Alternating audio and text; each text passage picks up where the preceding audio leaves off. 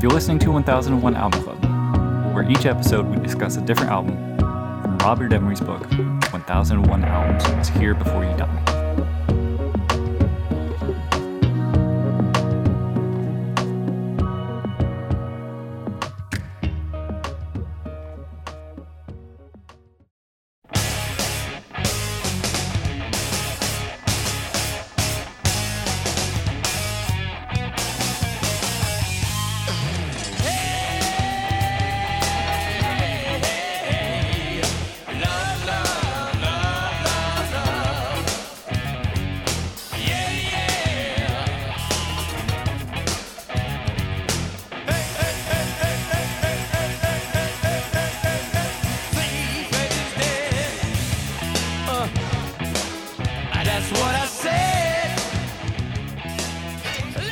For this episode, we'll be talking about Fishbone, Truth, and Soul. In the room, I have Rob. Hey, buddy. Hey, on the line, I have Kyle Let's get going, Fishbone. and Josh. Funky bass. Truth and Soul is the second album by American funk, rock, and ska band Fishbone. It was released on September 13th, 1988. The producer was David Kahne, and the genre is funk rock, funk metal, hard rock, and ska. I'm going to read from the book Manish Agarwal. Although they never became household names like their friends and Los Angeles peers, the Red Hot Chili Peppers, Fishbone broke down similar musical boundaries with their exuberant fusion of ska, punk, funk, and metal. The African American Sextet formed in high school in 1979. The core lineup was singer saxophonist Angelo Moore, guitarist Kendall Jones, bassist Norwood Fisher, trumpet player Walter Kibby, drummer Philip Fish Fisher, and keyboardist trombonist Chris Dowd, who shared a house with future solo star Jeff Buckley. Truth and Soul, their second LP, kicks off with a hard rock version of Curtis Mayfield's classic Junkie Parable, Freddy's Dead, then moves through a kaleidoscopic array of original songs. Ma and Pa is a sing-along ska peppered with day-glow horns, while party anthem Bonin in the Boneyard rides a fantastic rubbery bass line. Their most consistent record, Truth and Soul, was Fishbone's commercial breakthrough, peaking at number 153 on the Billboard chart. The sprawling double album follow up, The Reality of My Surroundings, in 1991 cracked the top 50, but they were unable to convert cult status into lasting mainstream success. All right, what do we think of Fishbone, Truth and Soul? Man, I, I didn't know this band uh, aside from their cameo in Back to the Beach when they did Jamaican Oh. Ska. So yeah, listen to this record. It was awesome. Yeah, this was a surprise. My biggest uh, point of reference of Fishbone is their song um, "Swim" off the 1993 Last Action Hero soundtrack. Soundtrack, baby. so this is this is a fun record for me. Uh, Josh, you seem like you're a, a Fishbone fan. Yeah, for sure. Uh, I love this record. I think though that I'll start out with a negative, which is I have no idea why they opened with this song. With well, with the first song, "Freddy's Dead." No oh man, I thought that was a, a bold move. Yeah, I thought it was good. Yeah. So okay, look, the problem I have with it is that this record is so solid from their writing, from how eclectic their influence is. And if they wanted to show up in the beginning with something weird, mixed genre, a little faster, less of the ska stuff, they could have done Bone in the Boneyard first. I think that would have been an incredible opener for this record. Um, it would have achieved the same things. I think there are multiple other choices. I But can- Birch, it seems like you disagree. I completely disagree. I think What? Okay, so what what is it about Freddy's Dead that you like? it's Cur- it's a Curtis Mayfield original from Superfly soundtrack. Yep. And what they're doing is they're saying, okay, look at this new this old stuff, right? Look at this soul. This was a hit uh, originally in the 70s and they're saying we can do this updated and it can still be exciting and and it just like reinvigorates this old song that someone, you know, might not know uh, and then for the older crowd, it's like, oh, okay, I see what they're getting into. Because if you just start straight off with, here's our wacky, because they're a bunch of goofballs, you know, they're playing all sorts of crazy ska, funk, punk, like everything. If they Would you say this is their higher ground by the peppermint yeah, yeah, exactly. So they're they're, they're kind of like twisting these old funk, this old funk number, and then just like saying, "Here it is, faster." louder, you know, like more in your face. And I think it works. I think it works great. Yeah, my my take on it was just like, look how good we are. We we will put the cover first. Yeah. And then it just progressively gets better from there. Like I, I, I thought when it when it came out, I was like, wow, that's a that is a real fucking move. it's a bold move yeah. to you, do a you, cover. yeah, you, you better be They're able to either follow this up. Fishbone- And they fucking do. or Alien Ant Farm. You know, if you're putting that track one. right and I, and I don't think those two bands are on the same level at least not for me No, So, no, no, no, no, uh, no, no, no. yeah I, I- I see what you guys are saying i guess I, I just love this band so much and i love their compositions together and i, I mean multiple vocalists and it's it's incredible what this album does and i think this album is such a really good showcase of the band as a whole and what i think is kind of the prime with a lot of the best songs on it so i guess for me loving it so much i, I don't need a Curtis Mayfield song, uh, how, how good it might be. And it is. And I agree with Birch's point. I think it's a great point of sort of revitalizing this hit from the 70s, the early 70s, right? Yeah. Um, and I, I I think that's great. Maybe a separate, maybe single release only or something, right? You know, just to me on this record, it just doesn't need it. Uh, but I still enjoy it. It's still good. I just feel like I like the other stuff better. Maybe Do you skip it? Yeah, and you're you're a fan. So I am. a Yeah, I don't. I don't skip it. No. As a newcomer, but- I was like, "Ooh, you know, this kind of hooked me into any other fish bones beside um, the song "Swim" off the 1993 Last Action Hero soundtrack."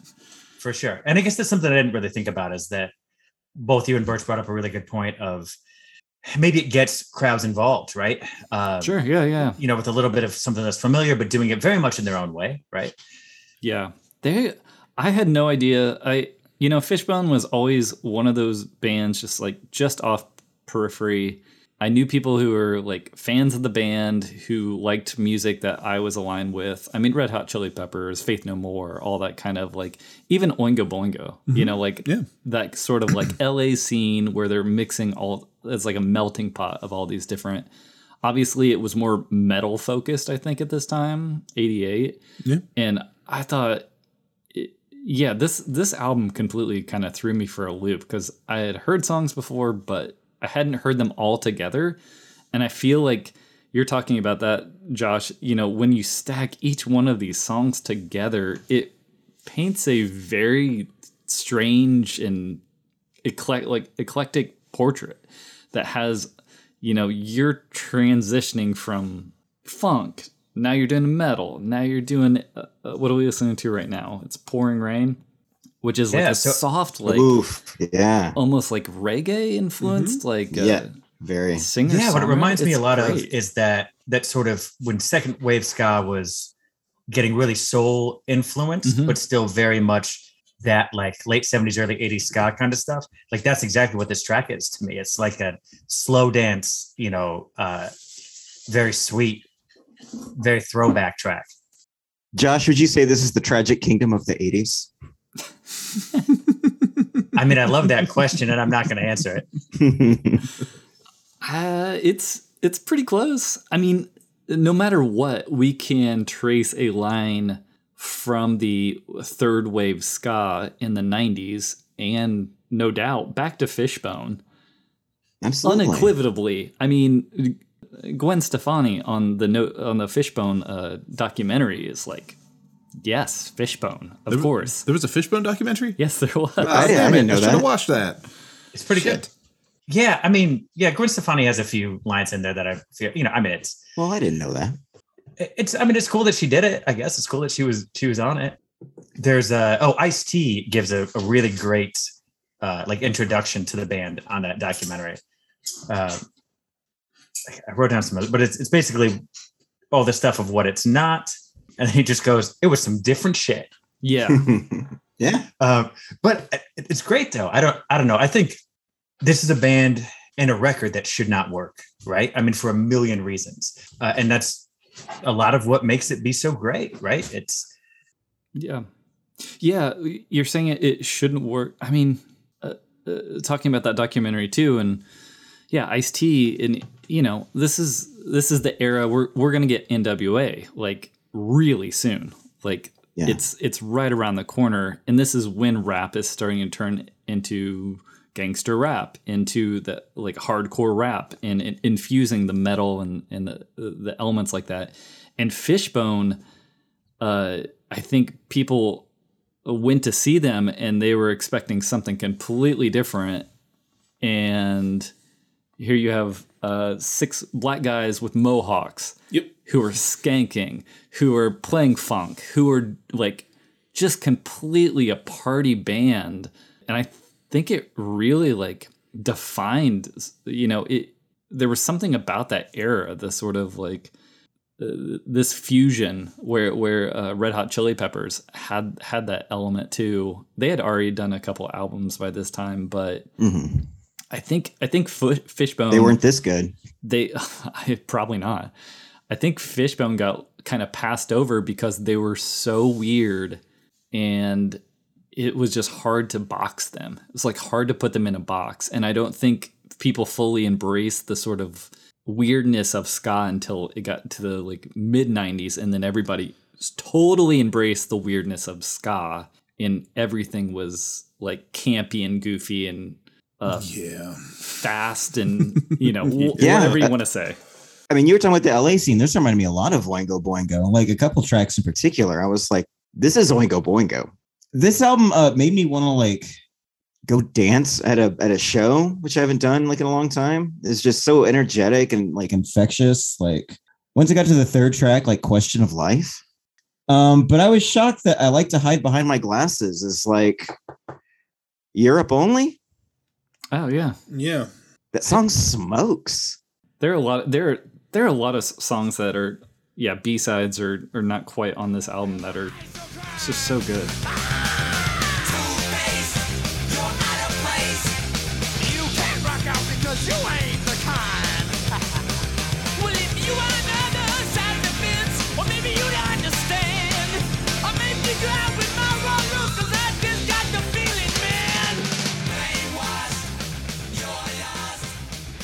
Deep inside, we're listening deep inside right now, and this is it's straight up like I, I don't want to say Black Flag, but it is Black Flag adjacent, right? Like, Yeah. man, this is a punk song. it's like punk.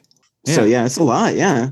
Uh, they they did say that they wanted equal parts Parliament Funkadelic and Black Flag. Okay. I I, And- I couldn't ask for more. I yeah, there you go. This album was a total party. I love listening to this record. I listened to it over and over. I couldn't get enough. I I love the whole record, but side two is where it gets weird I thought in, so in too, like the best way. Like where Yeah, I that- agree. That, weird alt alt metal fusion stuff kicks in, where you, you really start to feel like we, we, we we keep spouting off about different bands, but like the whole Faith No More thing, like like it, it's it's all right there. Everyone's doing it yeah. like like simultaneously, and it's didn't last Yeah, I forever. mean, but to man, some the good degree, ones though- great. Yeah, I mean, Fishbone was first in a lot of ways and very influential on a lot of groups and stuff. I mean, there's all that 90s ska stuff, you know, all that like third wave. It, this is, I mean, this is an Operation Ivy, of course, right?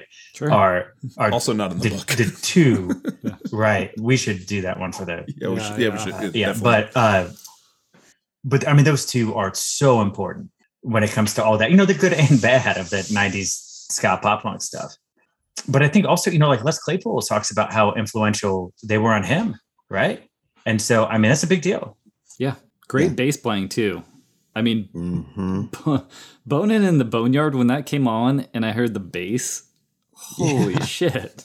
I just, Yeah. I think I just replayed the song because it's, it's like the tightest, fastest funk bass I had, I think I've heard up until this point. Sure, Funkadelic can get down, but are they going at 180 BPMs? They're just, Yeah. you're just killing it. I was I was practicing bass guitar for our reunion show and I just about threw the bass guitar in the trash after I heard that. what am I even doing on this planet? What's the point of any of this? Yeah. Why try? Fishbone's already done it better. yeah. Yeah, their first uh, major international tour right before this uh, album was opening for the Beastie Boys in '87 on their License Oh, to wow. Ill tour. Yep. I just can't imagine seeing Fishbone. uh, Wow, what a show. Super party band, and then seeing Beastie Boys do the License to Ill. Also, I super mean, party band. Super sar- party band, yeah. That must have been a hell of a time. Yeah, I watched a couple live videos. Totally lives up to expectations. I mean, Amazing. uh, amazing performers. Yeah, I, I can't say enough good things about this. It's well recorded too. Uh, I, I, I guess it could be like slightly better with a little more. Could be a little slicker, but Slicker? yeah, yeah. I mean, if they were on a, They were on Columbia. they're on Columbia, but I feel like the dollars put into this is, was probably not. You know, Yeah, they actually were able to, off of their first record, renegotiate their contract That's to do true. another record with Columbia. Like Columbia, Yeah. they're like, "There's something here." Yeah. I just no, you're right. You're right. Yeah, I mean, Yeah, the Columbia stuff is crazy too because uh, it was still segregated at the time, which is nuts. In the late '80s, Really? they still had a black music section and a white music section, and part of what like Fishbone's sort of you know brought up with that stuff is that is where do bands like this go? And you know, well, you know, with Living Colour, where do bands like that go? Right, and so and and there are lots of groups like that at, at this time period that are still dealing with this crazy record label uh, segregation. That's nuts that that was happening in the late 80s still. And it was given to the black music department. They kicked it back, saying that it was too rock and roll for them. Uh, but the white music department didn't want it uh, because it was too black for them. And then finally, they were they put it out. But isn't that nuts? Put it in the is- yeah. fishbone section, yeah. please. Do you know when this like segregation was dissolved, Josh? That's kind of wild to think it was still happening in the late 80s. Right? I don't know. I didn't look into it more than just that story from the band. But Wow. Yeah, the uh, if I recall, the the charts got desegregated in 1990. Yeah, Okay.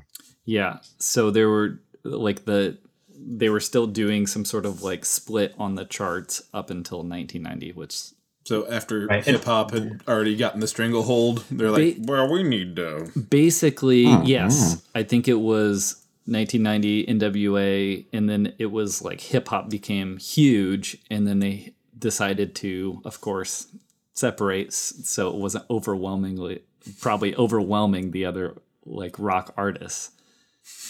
If I had to, if I had to infer what was going on, Those at that time. poor, scared rock, rock artists. Yeah.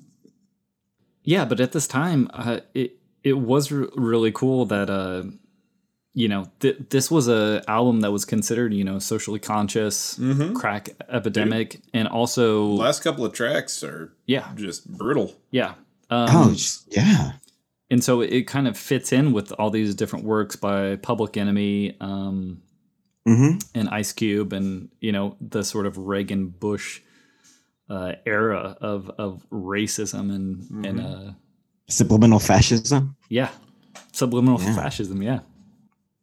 It's it's really cool too to have a have a band like that. I mean, they toured with the Beastie Boys and sure the Beastie Boys will you know, they're goofy, but at the same time having having this sort of a this sort of sort of picking up on like the special social conscious, you know, elements is is really cool.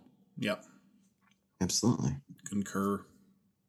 And I mean, as much as I feel like the Beastie Boys are known for this, you know, live performance, sort of, you know, Angelo is a maniac, right? I mean, Yeah. I don't know if you guys watched any of the live. I did. Yeah. I watched video some videos and I couldn't. Yeah. Oh my God. And when he, st- you know, stage dives and then, you know, it's, it's like crowd surfing isn't even fair to call it that because he's just like swimming through it, right? It's crazy. He puts the mic, you know, backwards in his mouth so he can like tumble over people like Iggy Pop, walk on hands, you know, climb scaffolding stuff. It's just, it's a, it's a impossible thing to describe without seeing it. Yeah. I just don't I don't think anybody was ready at this time. yeah. Definitely ahead of its time. No. Uh, it's the same with the like you were saying with Oingo Boingo. I just don't think Not ready for prime time. no one was ready for the weirdness. No, that, that's guess. why the weirdness Which- didn't last that long. Which And the weirdos found it though. That's, you know. yeah. Right. Yeah. And it influenced so much other stuff, right? I mean, Oingo Yeah. Boingo, uh, Yeah. you know, can't overstate how influential they were. So many this, you know, bands, yeah. The same with Fishbone to certain genres, right?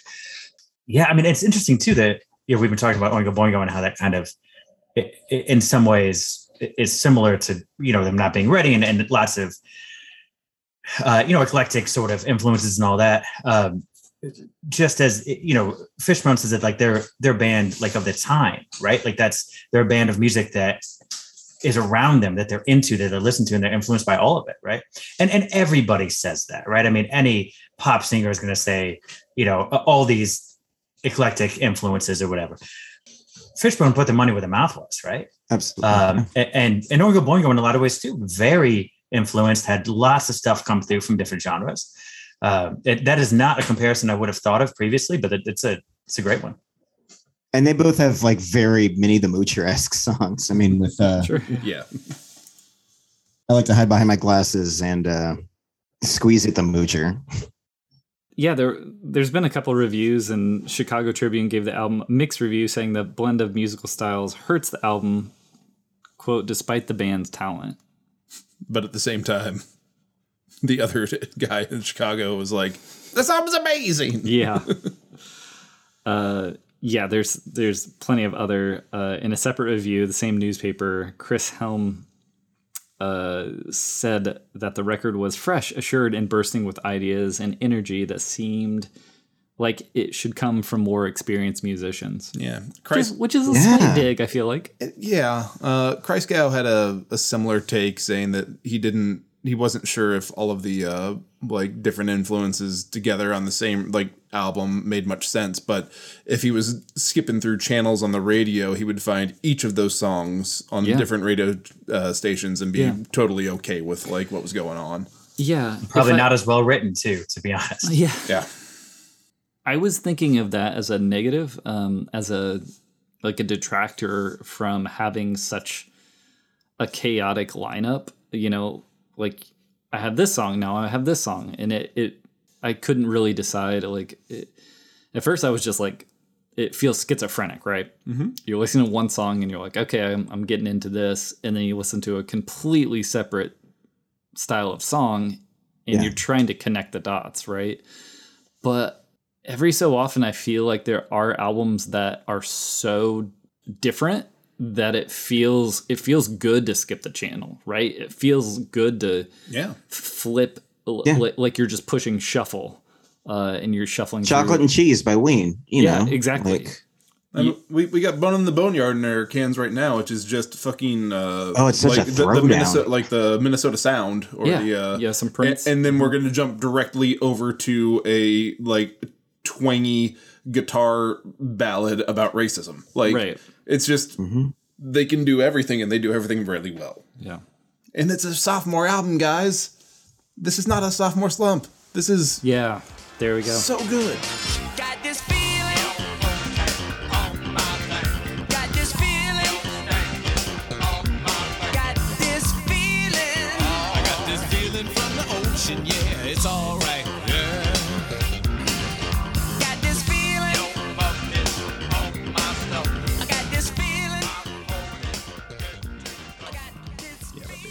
This rubbery Yeah, ass that's the song where Angelo just keeps saying funky bass over and over. Does anybody remember the Fishbone logo just on cars, like everywhere you go?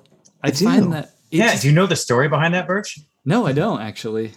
I don't know if it was like their A&R guy, but somebody from Columbia, uh, you know, who was working with them, made it on Microsoft Paint, like one of the first, like, or like one of the, like the, your very first programs of that. And at the time thought like, this looks great. It looks terrible, right? But it, but it became a great logo.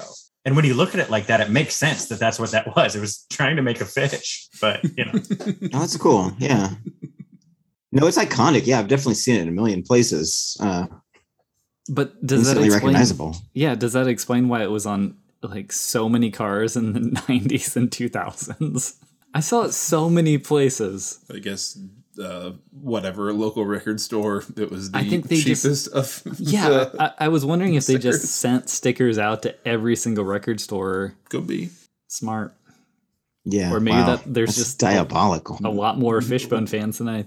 they are legion. Yeah, well, than and, and I think maybe it was one of those things where, you know, you have a very influential band that maybe isn't as big as, as they should be, in my opinion, right? Uh, it's very clear how I feel about this band, but then they influenced a bunch of groups, right? Uh, so then, you know, Coxbar, if we're talking about punk rock stuff, is a very good example of this, right? Coxbar now headlines the biggest of punk rock festivals. Mm-hmm. Uh, but at the time when they were around, they were not that big of a deal, right? Um, and and they weren't around for that long, you know, for the first time, except you know. So so there's other factors, of course, but but Fishbone's influence did it so quickly, right? So you have coming right into the '90s, all these pop punk third wave ska bands, uh, no doubt, Pietasters, all this stuff that that are getting big, right? Reel Big Fish. So then I, I feel like it gets all these suburban kids into that kind of music, and then they take one step back to see where it came from. Oh, five years ago, uh, six years ago, this band called Fishbone, right? Ah, the Uh, and so- days of 1990. Right. So, uh, so I guess I just mean that you know, seeing all those stickers in the '90s isn't super surprising to me Yeah. because that they got that effect a lot faster than maybe a band like Coxbar, right? Yeah, that makes sense. Sure. They probably toured with a lot of big names at the time too, because people were, you know, you bring along your influences, right? You bring along the, Yeah. the people, and so they probably, Well, they did Lollapalooza yeah, that's in true. '92 or '93, right? So somewhere in there. So that probably helped too. A- And again, this is a band that live, right? I feel like I totally get where you guys are coming from. If you haven't heard it before, when you just listen to this record, it's all over the place. But if you saw this live, all these songs interspersed with this band doing it live, and then you listen to a record, it makes perfect sense. And so I think that that also could have helped build Fishbone fans. The fact that if people saw them at Lollapalooza, when you see it together as a unit, makes a little more sense than just putting the record on. Yeah. Their next album, The Reality of My Surroundings, was released the same year as Nirvana's Nevermind, cracked the Billboard Top 50, and for a moment seemed like Fishbone would ride the alternative rock wave. You know, made stars of many left of center bands, but even with the spot on the 1993 Lollapalooza tour, Fishbone proved too old, or was it too black for mainstream audiences? That's, Oh, the, yikes. that's the question. I mean, the answer is yes. A little bit of column A, a little bit of column B. Yeah. I think, yeah, for me, I think it- it was a certain timing. If Fishbone Yeah. would have come out like right before all those other bands, Reel Big Fish, no doubt, whatever, they would have destroyed the ska scene, right? They would have been, I would imagine. Mm-hmm. Faith No More had that one big hit with Epic and then nothing. But we, fans of that band, have been following them the entire time. So, skewed wise, like, I think that everyone loves Faith No More and they're like just this gigantic band. But I think that they also, su- I think most of that al- alternative metal section that was going on right now, they all died the same death as soon as grunge hit. Yeah. Yeah, it's true. Like no one, I don't, I don't know of anybody that got out of that alive. Like, mean, I don't really know what that many bands that were grunge that I- got out of it alive. You could fair. say Red mean, Hot Chili Primus- Peppers did. Yeah, I was gonna say the they Peppies. evolved. Did you say yeah, Primus? yeah, uh, for sure. Primus, yeah. Primus, yeah. But even not- then, they, no, I mean, th- no. If you're talking under about the, pe- the peppers, like you know, after Blood Sugar Sex Magik the was that peppers. the, the Peppermen, um, My God, I didn't know. the Pet Boys. I, I wow. Okay. No, the record after uh, Blood Sugar Sex Magik was the one of Dave Navarro on it, right? Uh, Yeah. yeah. Yeah, one hot minute. One hot minute, and that Jeff. doesn't sound anything like. uh Hey, I, this is relevant stuff, Rob. no, you it can look is. down your nose at this. I'm not, I'm, Uh, but I think, I think Primus. I mean, Primus lasted longer for that stuff. I mean, They're uh, still going. But they were well, never. well, yeah, but I mean, also like in the commercial. I mainstream think- eye. Yeah, I think. But But I mean, Hot's Wynona's got a big brown beaver. I mean, that was that was no, I mean, yeah, later. Pork Well, but Soda sold radio. millions of records, which is crazy Yeah, now. It was on our Right. radio. yeah, yeah. Uh, Well, I, I, I'm, I I'm don't know. just I mean, it was on, but it was on mainstream. it was on radio. MTV. Yeah, I mean, I, now look, I'm not saying that they were the biggest band in the world or they got their due or anything like that. But if we're talking about groups that were this like alternative genre bending, kind of metal oriented, Primus is maybe one of the ones who did their best surviving through the 90s. I can say Fishbone never officially had their commercial breakthrough. right. Yeah, I was thinking Right. about that. They don't really have an ubiquitous hit, And you know, like in Living Colour, which we're going to talk about. They had, you know, obviously Cult of Personality, but Yeah, and There's no go-to other singles that song. at least one other that made top 40, I think. Uh, another Yeah, that was yeah, released definitely. on the Billboard Hot 100. So, yeah, I think you know back to Fishbone. I think one of the saddest things to me about this group is that is what kind of happened to them, right? And so uh, they keep just kind of like losing members, right? You know, people quitting. Angelo, it seems like, is a very strong personality, right? But he ends up, you know, later in life moving back in with his mother. And so I- think one of the major differences between even some of the bands we're talking about, even say Primus just had kind of one hit or or you know, Epic, right? As, as like one hit for, you know, those bands probably made a lot more money. Um, they, they maybe could have sort of set on an on a nest egg that uh, this group never got. Yeah, Yeah. no, that's true. All right, let's get around. Uh, what do you think? I love it, man. What a Yeah. what a fun record. Like I would recommend this to everybody. Yeah. It's super great. fun, super fucking fun. This is a great discovery. Um, every song had a blast. Yeah, I feel like I gotta replay this. yeah, positive for me as well. I think we're on the, all on the positive on this. Yeah, hundred It percent. just it's it's a fun record, and it has a I think it has a real unique voice that we haven't really had in this book. It has a certain flavor. I think Yeah, for that's sure. that's very welcome. yeah. Josh, have you heard the song "Swim" off the Last Action Hero soundtrack? Yes, uh, and I'm very excited to listen to or potentially participate in when you do the Patreon, uh, you know, special recording of of uh, your thoughts on that record, and it's going to be just you, right? It is. I, just I a- like. I, I want your opinion. How does that stack against other Fishbone songs, though? Oh, uh, So I Because we mean, were talking about how he likes to swim into the mosh, and that's what that sounds okay, about. yeah. So, sure. Uh, to be honest, I would have to go back and listen to that one. That is not one that gets regular play at my house, unfortunately. I could Uh, sing it I you. should revisit.